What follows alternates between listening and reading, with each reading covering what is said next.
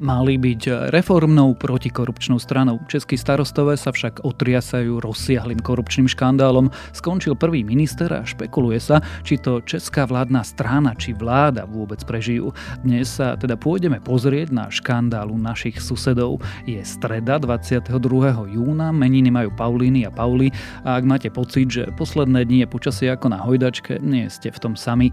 Dnes by malo byť zase relatívne pekne, po obede sa na západe môže trochu zamrať zatlačiť. Denné maxima by sa mali pohybovať medzi 25 až 30 stupňami. Počúvate Dobré ráno, denný podcast denníka Sme s Tomášom Prokopčákom. Čo sa vám vybaví ako prvé, keď sa povie stavba? Neporiadok, prach alebo odpad? Baumit vymyslel suchú betónovú zmes v samorozpustnom obale, ktorú vhodíte do miešačky aj s vrecom, zamiešate a o 4 minúty môžete betónovať. Bez prachu, bez neporiadku, aj bez akéhokoľvek odpadu. Vyskúšajte Baumit All-in Betón pre dom a záhradu. Baumit. Myšlienky s budúcnosťou.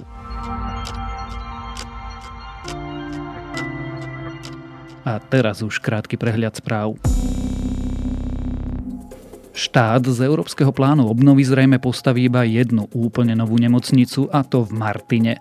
Stihnúť to musí do 4 rokov. Bratislavské rásochy dokáže postaviť len do fázy hrubej stavby. Vyplýva to z vyjadrení ministra zdravotníctva za Oľano Vladimíra Lengvarského. Plány ministerstva by mal Lengvarsky presnejšie predstaviť dnes. Kajúcníkovi Ľudovitovi Makovi zrušili obvinenia v dvoch korupčných kauzách. V oboch prípadoch zobral úplatok vo verejnej funkcii ako vtedajší šéf daňových kriminalistov. SME má k dispozícii uznesenie špeciálnej prokuratúry, z ktorého to vyplýva. V princípe ide o odmenu za spoluprácu s políciou. Národná banka predpovedá, že inflácia na Slovensku sa dostane na dvojciferné čísla. Jej guvernér Peter Kažimír pritom tento vývoj predvída na tento aj na budúci rok. Pomalšie tiež bude rásť ekonomika a NBS preto hovorí o riziku recesie. Koalícia sa včera dohodla na inflačnej pomoci, tento raz vo forme jednorázového príspevku. Dostať by ho malo 660 tisíc rodín a rodiny ho dostanú automaticky, o príspevok tak nie je nutné žiadať. Ruský novinár Dmitrij Muratov predal svoju minuloročnú Nobelovú cenu za mier. Šéf-redaktor dnes už neexistujúceho nezávislého protiputinovského denníka Novaja Gazeta ju vydražil za viac ako 100 miliónov dolárov. Zisk pôjde prostredníctvom UNICEFu deťom, ktoré utekajú pred vojnou na Ukrajine. Ak vás správy zaujali, viac podobných nájdete na webe denníka Sme alebo v aplikácii denníka Sme.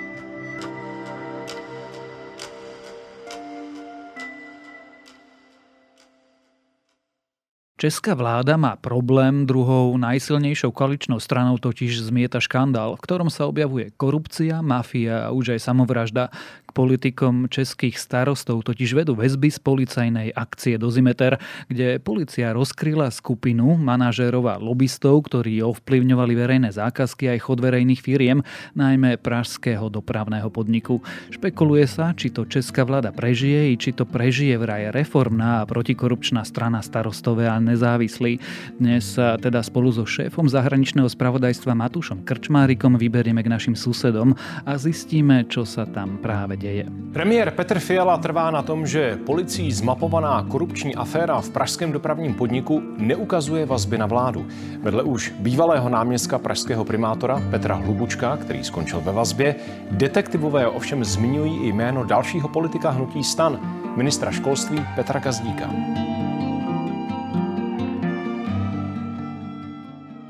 Matúš, zvyčajne podobnú otázku kladiem na úvod Petrovi Tkačenkovi, ale teda má Česká republika ešte funkčnú vládu?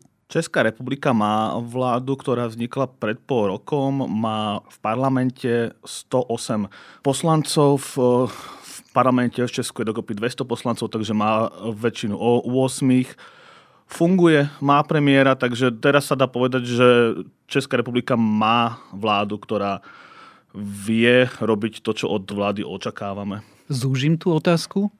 Má funkčné všetky strany vo vládnej koalícii? Takto povedané, treba zodpovedať, že jedna z nich, starostovia a nezávislí, má veľký problém. Už posledné mesiace riešila nejaké menšie problémy, kauzičky, také skôr možno PR veci ale teraz naozaj ide o obvinenie z korupcie rozmerov ktoré sa objavujú aj v českej politike raz za pár rokov, možno raz za 10 ročie. Niektorí toto dokonca prirovnávajú, to, čo si popíšeme o chvíľu, k zásahu na vláde, ktorý si pamätáme v Česku v roku 2013, ale aj táto strana zatiaľ neprichádza o poslancov a stále sa drží v tej pozícii, že má 33 poslancov a je teda druhá najväčšia v koalícii. Možno o poslancov neprichádza, ale odstupuje prvý minister tejto strany. Rasie sa stolička pod ministrom vnútra, ktorý je zároveň predsedom tejto strany, ale začneme teda úplne od začiatku. Čo sa odohrávalo v Prahe a čo je to akcia Dozimeter? Akcia Dozimeter sa dostala na verejnosť pred týždňom, keď policia zasahovala na viacerých miestach v Prahe a v okolí prehľadávali kancelárie politikov, lobbystov, manažérov alebo podnikateľov možno aj nejakých mafiánov, ale to bez rozsudku ťažko povedať. A výsledkom na teraz je, že obvinili 13 ľudí, ktorí vraj manipulovali zakázky v rôznych úradoch a najmä na pražskom dopravnom podniku. Jedným z tých 13 je Peter Adam, čo je podnikateľ, ktorý podľa polície poskytol úplatok, teda presnejšie už musíme povedať, že to bol podnikateľ, lebo v pondelok ho našli mŕtvého a v médiách sa hovorí, že išlo o samovraždu. Polícia to ešte nepotvrdzovala. Takže nevieme přesně, ale záhadné to je. Nicméně policisté nikdy nechtějí komentovat konkrétní osoby, je to logické, eh, je tady trestní řízení. Víme, že včera v půl páté odpoledne vyjížděli záchranáři koronér a následně i policisté do eh, Klauzovy ulice na Prahu 5.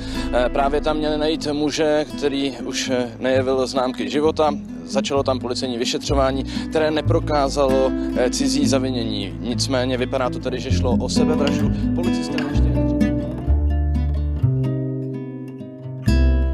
V tomto okamihu hovoríš o akcii, kde je 13 obvinených, sú to rôzni politici, podnikatelia, povedzme, že ľudia zo šedého biznisu kmotrov v Českej republike naviazaní na Prahu. Ale ako to teda súvisí a prečo sa vôbec rozprávame o českej vláde? Súvisí to v prvom rade s tým, že jednou z hlav celej tejto skupiny má byť podľa polície Petr Hlubuček, čo bol ešte donedávna, teda ešte pred týždňom, bol šéf starostov Prahe a dvojka na magistráte. Petr Hlubuček, obviněný v korupční kauze pražského dopravního podniku, skončil i jako starosta Lisolají. Z funkce ho dnes jednomyslně odvolalo všech sedm zastupitelů městské části. Místo něj zvolili první místo starostku Danu Malečkovou. Hlubuček minulý týden rezignoval mimo jiné na post primátorova náměstka i člena Rady hlavního města. A keď si hovoril o tom, že z funkcie odchádza minister školstva, to je Petr Gazdík, čo je bývalý predseda starostov a jeden z najvplyvnejších členov strany a on odchádza preto, že v posledných mesiacoch sa kontaktoval s jedným z obvinených, s Michalom Redlom, čo je jeden z obvinených. On v minulosti spolupracoval s mafiánom Krejčížom a teraz je jeden z tých, ktorý tiež ovládal túto operáciu a teda kontakty s ním sú veľmi pochybné. Gazdík sa obhajuje s tým, že on nič nesprávne neurobil a ani policia ho nepodozrieva, ale už len tieto kontakty sú veľmi podozrivé. S panem ministrem školství Petrem Gazdíkem jsem samozřejmě včera o tom důkladně mluvil, ale ujistil mě, že není zapojen do něčeho, co by mělo vyvolávat jakékoliv podezření o čistotě jeho kroku. Aby sme tu bizarnosť tej situácie ešte dokreslili, tak ten človek, ten Redl, je od roku 2008 vyhlásený za nepríčetného Áno. a napriek tomu funguje, podniká, robí kšefty a kontaktuje sa s politikmi? Ako neformálne sa potvrdzuje off record sa hovorí, že je vyhlásený za nepríčetného, ináč by išiel do väzenia za kontakty na mafiu, cez ktorú kradol zo štátnych podnikov veľké peniaze. Takže vlastne toto vyhlásenie za nepričetného ho chráni pred väzením. A áno, komunikuje s politikmi, niečo vyjednáva, čo vyvoláva pochybnosti o tom, či je naozaj nepričetný. Ale to už necháme na psychiatrov a na policiu. A toto tí politici nevedeli, že sa kontaktujú s, nazvíme to, závadovými osobami? Gazdík hovorí tak, že, že on pozná otca a ten v minulosti podporoval starostov a že skratka s Redlom nehovoril o takýchto veciach, ale nechce hovoriť, čo presne hovoril, ako hovorili, čo riešili, ale vieme, že policaj, ktorý v minulosti vyšetroval Redla, tak ten ho upozornil v minulosti, že, že to nie je len taký podnikateľ, že je to niekto, kto naozaj pre mafiu robil špinavé veci. Tak, takže asi to vedel, on tvrdí, že nie. Klamal minister? Ja si myslím, že je to pravdepodobné, ale nedozvieme sa to asi. Opravom, ak si spomínam zle, ale teda koalícia Piráti a starostové išla predsa do volieb s takým tým etosom, že my sme reformná, protikorupčná mm. strana. To boli najmä Piráti a starostovia dodávali taký imič, že my sme strana odborníkov z regiónov, lebo aj hnutie vzniklo tak, že sa skratka starostovia ako v názve trošku vycítiť sa dá, že sa starostovia zhromaždili a chceli ako keby tie regionálne témy dostať do centra, do Prahy. Takto sa dostali do parlamentu už v roku 2010, keď spolupracovali s Stopkou, ale sa ukázalo taký problém, že starostovia ako keby nemajú taký výtlak v tom v centre, ale že síce majú osobnosti v regiónoch, ale tí sú dosť často aj názorovo odlišní, lebo ich nespája až tak nejaká ideológia, ale viac nejaká taká predstava, že my sme odborníci, ktorí vieme vyriešiť veci a takisto vidno, že v centre nemali silné osobnosti. Čiže keby som bol teraz sarkastický, ten spôsob, ako vyriešiť veci, je, že sa dohodnú s mafošmi?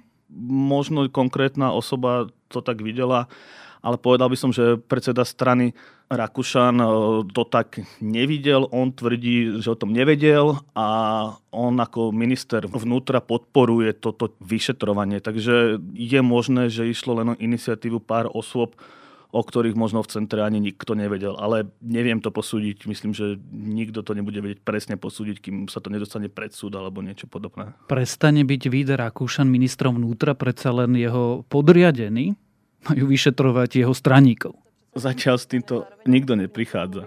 Ani premiér? Ani premiér. E, opozici vyvolá mimořádnou schůzi sněmovny a chce, požaduje jeho rezignaci. Tak e, je za vás Vít Rakušan věrohodný ministr vnitra v tuto situaci? E, samozřejmě celá ta situace je velice šílená, jsem z toho velmi smutná a zklamaná. Nicméně my budeme mít ta osobní jednání nejprve se zástupci hnutí stan eh, a potom na úrovni té vládní K5, těch nás pěti stran eh, a to, co bude, se uvidí. Takže chápu, že oficiální stanovisko můžeme čekat přesto vaše osobní hodnocení. Je někdo, eh, kdo má kolem sebe lidi podezřelý ze závažné trestné činnosti vhodným adeptem na to, aby zastával post ministra vnitra? Já naprosto rozumím těm pochybám, ovšem dokud se osobně nesejdeme, tak prosím pochopte, že, že to dál komentovat nebudu. Za sebe zdůrazňuji. Ty si povedal, že v minulosti problémom práve stan bolo to, že sa nevedia presadiť, ale pripomeňme si, vo voľbách oni získali 33 mandátov na rozdiel od Pirátov. Áno, to bolo tak, že oni išli do koalície s tým, že si slúbili, že nebudú robiť kampaň za krúžkovanie konkrétnych ľudí. Ale starostovia, ako som povedal, majú ľudí, ktorí sú v regiónoch populárni. Nejaký starosta na dedine môže nazbierať viac skružkov ako pirát, ktorého nikto nepozná, lebo je to programátor niekde v okolí. Takže veľa starostov prekružkovalo pirátov a výsledkom je, že starostov je v parlamente až 33, kým piráti sú len 4. Ja skúsim tú analogiu, aj keď nie je úplne presná, ale teda starostom sa stalo to, čo Oľano, že sa dostal do Českého parlamentu kdokoľvek, dokonca do Českej exekutívy ktokoľvek? Ja si myslím, že tá požiadavka na kvalifikáciu pri starostoch je vyššia minimálne v tom, že ide o lokálne osobnosti, kým pri Olano sa dosť často dostal naozaj ktokoľvek. Čo robí tento škandál so samotnou stranou? Samotná strana je taká, taká neistá, lebo oni podľa mňa veľmi teraz nevedia, čo bude, ako bude, ale faktom je, že Rakúšan slubuje, že veľmi čoskoro príde mimoriadný snem, kde sa bude voliť nové vedenie. Takže dajú sa očakávať veľké otrasy v strane, ale tam je stále problém to, že to líderstvo tej strany sa rozpadáva. Aj Gazdík je preč, čo je bývalý predseda, podpredseda Farsky odišiel študovať do Ameriky napríklad. A že nemajú nejakých silných lídrov, ktorí by mohli pri Rakúšanovi rásť. Dokonca sa v českom prostredí hovorí, že nikto do vedenia tej strany ani nechce kandidovať. Áno, lebo tí starostovia majú dosť často ako keby dobré miesto tam, kde sú a, a nechce sa im do politiky, do praskej, kde by museli napríklad dopustiť svoje miesto, svoju funkciu. Možno by, by sa dostali viac na oči a, a nie sú na to pripravení. No. Do toho prišiel tento obrovský škandál. Sledujeme práve koniec tejto strany? Vládnej koaličnej strany. Vyzerá to zle, ale povedzme si, ako to je. Dovolieb, ak nepríde nič neočakávané, máme 3,5 roka, strana je stále silná, má poslancov, takže ak sa nerozhádajú medzi sebou, čo zatiaľ nevidíme, tak asi sa ešte nerozpadávajú. Aký to má celé vplyv na samotnú vládu a vládnu koalíciu, ktorá predsa len, a ty si to už spomínal, má 108 poslancov, čo nie je úplne veľká rezerva. Ale 108 poslancov je na české pomery pomerne dosť. Znamená to, že ak by od starostov odišli napríklad traja, štyria poslanci, tak by vláda ešte mala väčšinu, ale ak by sa stana rozdelil napríklad na polovicu, a videli by sme odchod 15 poslancov, tak by vláda mohla prísť o väčšinu. Ten stav teraz je taký, že aj Fiala ako premiér skôr upokojuje ten stav, hovorí, že táto kauza nie je o vláde a žiada vysvetlenie od Rakúšana, ale to je všetko, lebo to nechcú ukončiť, keď vláda vznikla pred pol rokom. Akože chcú pokračovať jednoznačne. To je logické, že to hovorí premiér, ale čo hovorí opozícia? Opozícia samozrejme hovorí, že je to dôvod na pád vlády, ale tá nemá silu na to, tak, takže čaká v podstate. Akože tie vyjadrenia samozrejme sú kritické a podobne, ale reálne nemôžu nič urobiť. Kvůli dopravním podniku, jak to hodnotíte? Byla tam rozsáhlá razie? Stán je organizovaný zločin, já jsem o tom už mluvil opakovaně. E, myslím si, že všichni to víme, že to je uskupení, které šlo do politiky loupit peníze pro sebe, takže není to nic překvapivého. Nejsou to příliš silná slova? Nejsou. Česká republika bude teraz predsedníckou krajinou Európskej únie. Nie je to tak trochu cyklus? Že keď naposledy bola Česká republika predsedníckou krajinou Európskej únie, tiež im padla vláda? Padla vláda a v Česku sa hovorí, že, že tentokrát sa nemôže nič podobné stať a že si na to dajú fakt už aj pozor, tak uh, myslím si, že ak by sa kríza mala naozaj prejaviť, tak počkajú aspoň do januára, keďže predsedať budú od júla do decembra. Stavil by si si na to? Stavil by som si, že prežije vláda, ale je veľmi možné, že od budúceho roka uvidíme nejaké otrasy, lebo aj Piráti sú v podstate nespokojní s tým, že, že ich pozícia je slabá. Štyria poslanci nie je veľa, keď na druhej strane sú radi, že majú ministrov až troch, takže to ich trochu upokojuje, ale uvidíme, tam aj preferencie urobia niečo, akože kto sa bude ako bať a strachovať o posty. Úplne na záver sa teda opýtam, podobne ako zvyčajne začínam, a teda myslí si, že táto vláda dovládne? To sme veľmi ďaleko a v Česku poznáme prípady, že vláda vie padnúť pomerne často, pomerne rýchlo. Takže ja ani neviem, či si myslím, že, že dovládne. Nemám na toto názor. Myslím si, že pol roka to vydržia čo bude o pol roka uvidíme. Tam je veľmi silné taký pocit, že keď už Babiša sme porazili, tak sa udržme pokope, lebo naši voliči budú sklamaní, ale vieme aj od nás, že tieto pocity bývali aj u nás, že keď sme Fica porazili, tak, tak teraz sa udržme a nevyšlo to, takže neviem. Tak uvidíme, budeme to spoločne sledovať a potom sa o tom prípadne porozprávame. O škandále, ktorý zmieta českou vládnou koalíciou, sme sa rozprávali so šéfom zahraničného spravodajstva denníka SME, Matúšom Krčmárikom. Kedy sa na Slovensku začne vyrábať prvý recyklovateľný elektrický bicykel? Volám sa Adela Vinceová a túto otázku som položila riaditeľovi firmy Kellys Michalovi Divincovi. Ak chcete vedieť, v čom sa nebáli riskovať a dosiahli vďaka tomu svetové prvenstvo a prečo je dnes čakacia doba na bicykel 2 roky, vypočujte si podcast o úspešných slovenských podnikateľoch Prečo práve oni. Prináša vám ho EY a nájdete ho vo všetkých podcastových aplikáciách. Minúta môže zmeniť všetko. Preto sme pri tom. Sme minúta.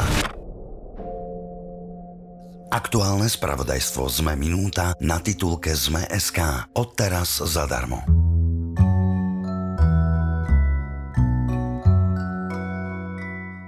Zamysleli ste sa niekedy, ako vnímajú svet zvieratá? Ak aj náhodou nie, urobil to za vás magazín The Atlantic a zistenia sú to zaujímavé. Mojím dnešným odporúčaním je tak nový článok nositeľa Pulitzerovej ceny Eda Jonga Ako zvieratá vnímajú svet. A to je na dnes všetko. Dávajte na seba pozor. Počúvali ste Dobré ráno, denný podcast denníka Sme s Tomášom Prokopčákom a pripomínam, že dnes vychádzajú aj podcasty Zoom a Bedátorský podcast.